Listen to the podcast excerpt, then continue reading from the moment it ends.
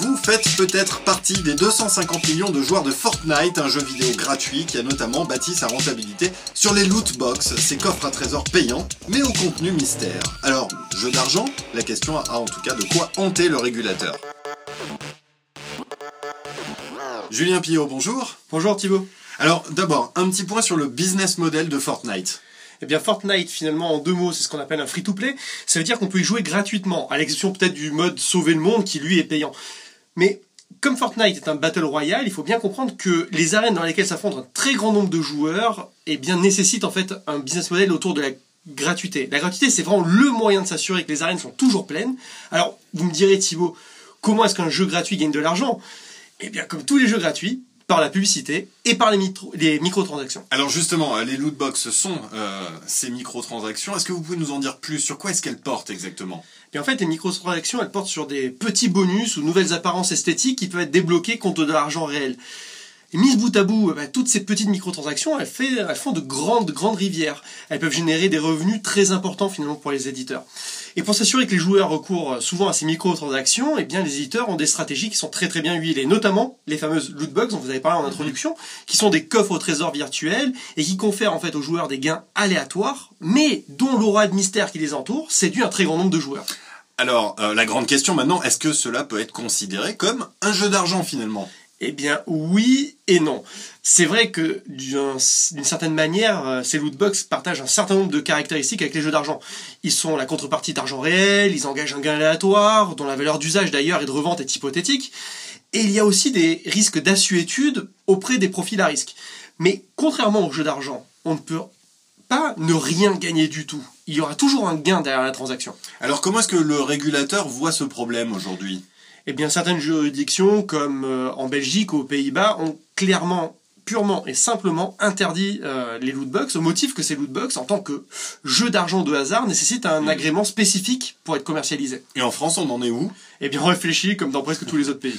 Alors, est-ce qu'une interdiction poussée euh, mettrait en danger l'avenir économique de ces jeux qui en ont fait quand même un moteur de croissance économique? Eh bien, à mon sens, oui, ça devient effectivement un problème parce que les coûts de production des jeux vont crescendo. Bien sûr mais aussi parce que euh, la valeur d'usage de ces jeux réside dans leur connectivité et leur capacité à massifier les audiences.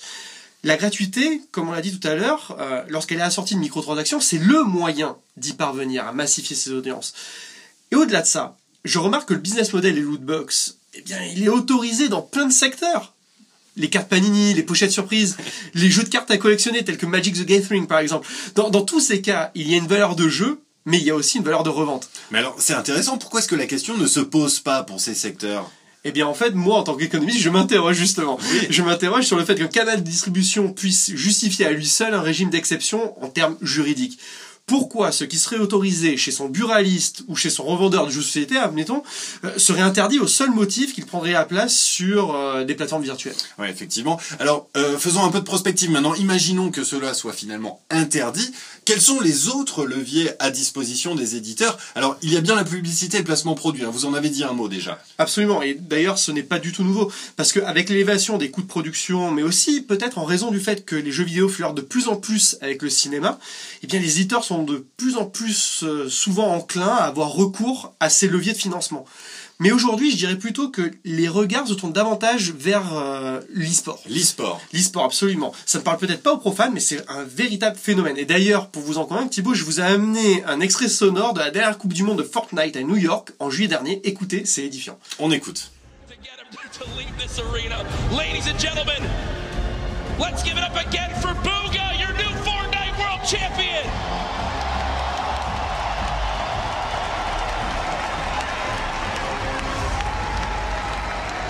Effectivement, c'est un, concert de rockstar, c'est une finale NBA. Oui, on peut dire ça comme ça. Il faut bien garder certains chiffres en tête. Les 19 000 places qui étaient prévues pour assister à la compétition à l'Arthur H Stadium ont été vendues. À ça s'ajoutent 2,3 millions de spectateurs qui l'ont suivi en live streaming. Oui, hein? Live streaming, donc uniquement en live, je ne compte même pas le nombre d'audiences sur du différé. Oui. Euh, donc ça a été suivi sur, sur des plateformes telles que Twitch et YouTube. Gardez aussi ça en tête. Le vainqueur de ce tournoi a remporté un gain supérieur à Novak Djokovic lorsqu'il a remporté le dernier tournoi de tennis de Wimbledon. D'accord Donc si, dernière chose quelque part pour, pour vous convaincre de, du phénomène de société grandissant autour de l'e-sport, si l'e-sport est considéré comme un sport à part entière, ce serait déjà aux États-Unis le deuxième sport le plus regardé derrière le football américain. Mais devant la NBA, devant la NHL et devant le baseball. C'est énorme, effectivement. Alors, euh, je vous propose d'écouter euh, Frank Riester. Hein. Je sais pas si c'est un joueur de Fortnite, mais en tout cas, il semble avoir pris conscience du phénomène. Euh, je vous propose l'extrait d'une de ses interviews chez Mouloud Achour sur Canal+. Je vois que ces mômes qui ont des, des, des, des vraies chances grâce aux jeux vidéo de s'en sortir Est-ce qu'il y a une volonté et une prise de conscience du ministère de la Culture de faire quelque chose? Alors d'abord, il y a une dimension sportive, puisque ce sont des e-sportifs. Est-ce que ça fait partie du pass mais, culture Mais euh, le, jeu vidéo est euh, un des secteurs d'activité qui est dans le ministère de la Culture, en lien avec le ministère de l'économie et des finances. Euh, et je suis allé, dès mon, ma nomination, quelques jours après, au salon du jeu vidéo, parce que je, crois beaucoup aux jeux vidéo. Alors Franck Riester, le ministre de la Culture, parle de pratiques compétitives. Hein. C'est justement l'e-sport. l'e-sport, qu'est-ce que ça veut dire en termes de revenus, pour revenir à l'économie, en termes de nouvelles sources de revenus pour les éditeurs qui peuvent donc, comme on l'a vu, qui pourrait potentiellement être coupé des revenus euh, via les lootbox et les microtransactions alors déjà, on va essayer de simplifier un petit peu les choses. Pour le dire simplement, ces, compétitions, elles ressemblent à s'y méprendre aux compétitions de poker. On a les organisateurs d'un côté, qui sont soit les éditeurs eux-mêmes, soit des acteurs spécialisés qui acquièrent des licences d'exploitation auprès des éditeurs. Il peut y avoir des frais d'inscription, il peut euh, aussi euh, avoir des ressources qui sont de billetterie absolument auprès du public qui est en gradin et puis des chaînes TV qui voudraient par exemple événementialiser et retransmettre les compétitions peuvent aussi acquérir des droits de retransmission tels que euh, on les voit déjà dans le mmh. sport très très classique. Bien sûr. Euh, mais finalement, tout ça sont des revenus presque annexes, parce que le gros des revenus, ils viennent des sponsors, des sponsors qui financent autant les compétitions d'ailleurs que les joueurs ou les équipes de joueurs.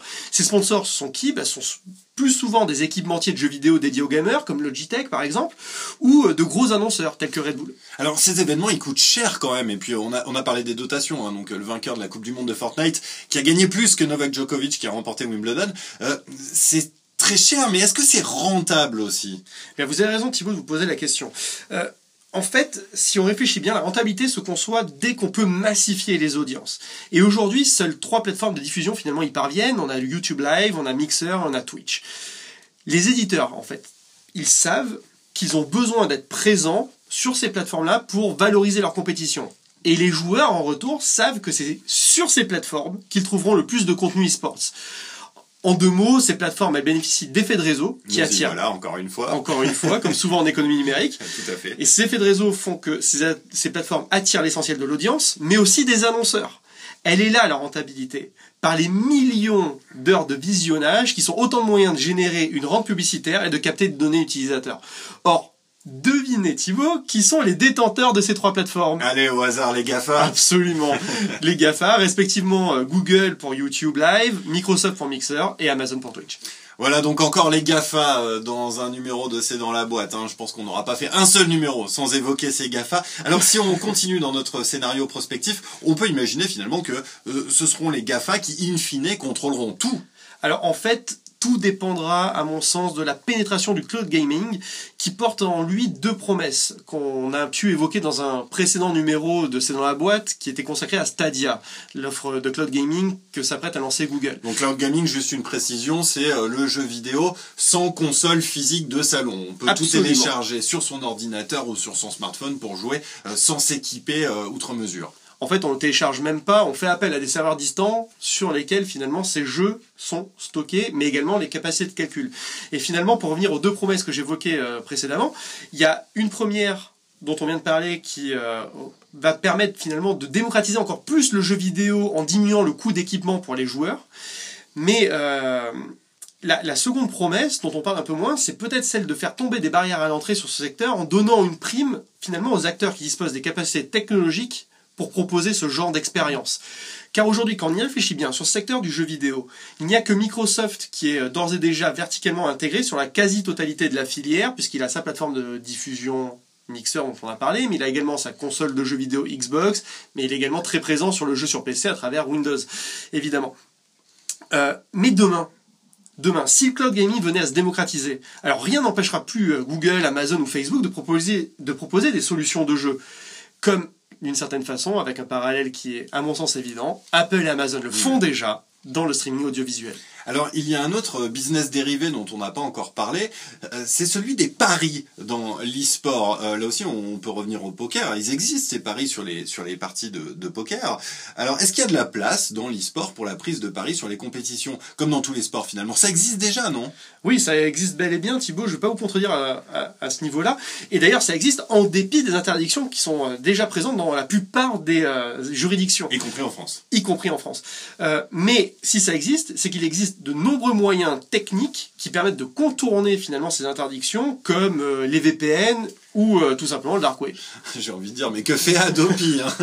Non, parce que je dis Adopi, mais on peut faire un parallèle avec la musique aussi. Il y avait aussi tous ces moyens détournés pour télécharger de la musique il y a 10-15 ans au moment de la création d'Adopi. Et puis finalement, on a vu l'émergence de euh, d'une légalité euh, dans les pratiques. Alors, le parallèle, on peut peut-être le refaire aussi. Est-ce que ces paris sont amenés à devenir légaux via des plateformes légales? Eh bien, il n'est pas impossible que ce soit le cas, et euh, à mon sens, c'est même la trajectoire qui est quasiment naturelle pour, euh, pour ce marché-là. Euh, D'ailleurs, on peut remarquer que les trains commencent déjà à se desserrer dans certains pays européens, tels que la Suède, l'Allemagne ou le Royaume-Uni. Et là, à mon sens, il y a un vrai parallèle intéressant à faire avec ce qui s'est passé aux États-Unis au moment de la libéralisation progressive du jeu en casino au XXe siècle. Mmh. Qui a commencé dans le Nevada. Absolument, qui a commencé par le Nevada. Et euh, qu'avons-nous observé? Eh bien, on a observé que les premiers États qui ont libéralisé le jeu en casino, eh bien, ont créé un effet de propagation qui a poussé les États souvent limitrophes à rapidement les imiter. Et les premiers à l'avoir fait ont généré dans la durée davantage de valeur et les retardataires nettement moins. Oui, donc l'histoire nous apprend qu'il y a un, un, first mover advantage, un avantage au premier entrant euh, pour justement euh, emprunter un peu au vocabulaire de la stratégie. Hein. Absolument, je suis complètement en accord avec ça. Et d'ailleurs, si on pousse le parallèle un peu plus loin avec l'e-sport, compte tenu des ambitions de développement dans la filière, mais aussi de l'importance des coûts d'organisation, eh bien, les paris sportifs vont nécessairement intervenir comme un complément naturel au schéma de monétisation. Je ne dis pas que les GAFAM ou les éditeurs deviendront des bookmakers, Thibaut, faut bien comprendre. Oui. Mais on pourrait facilement imaginer des partenariats entre les plateformes de diffusion live et des bookmakers tiers, comme il en existe déjà dans le business classique, avec une rémunération au clic ou à la commission, pour le trafic qui est renvoyé depuis les plateformes de diffusion vers les sites des, boo des bookmakers et les paris qui sont effectivement pris sur ces sites. Bah, le scénario, en tout cas, paraît euh, relativement convaincant. Hein. Tout du moins du point de vue économique. euh, mais sur ces marchés où les effets de réseau et d'agglomération des compétences et des capitaux sont très importants, mieux vaut être pionnier que suiveur. Pour paraphraser Shakespeare, tout ce qui ne peut être évité, il faut l'embrasser. On n'a jamais terminé un numéro de C'est dans la boîte par Shakespeare, voilà, euh, c'est chose faite. Moi j'ai quand même envie de, de parier sur euh, votre scénario, Julien. En tout cas, merci d'être venu l'exposer. À bientôt, Thibaut.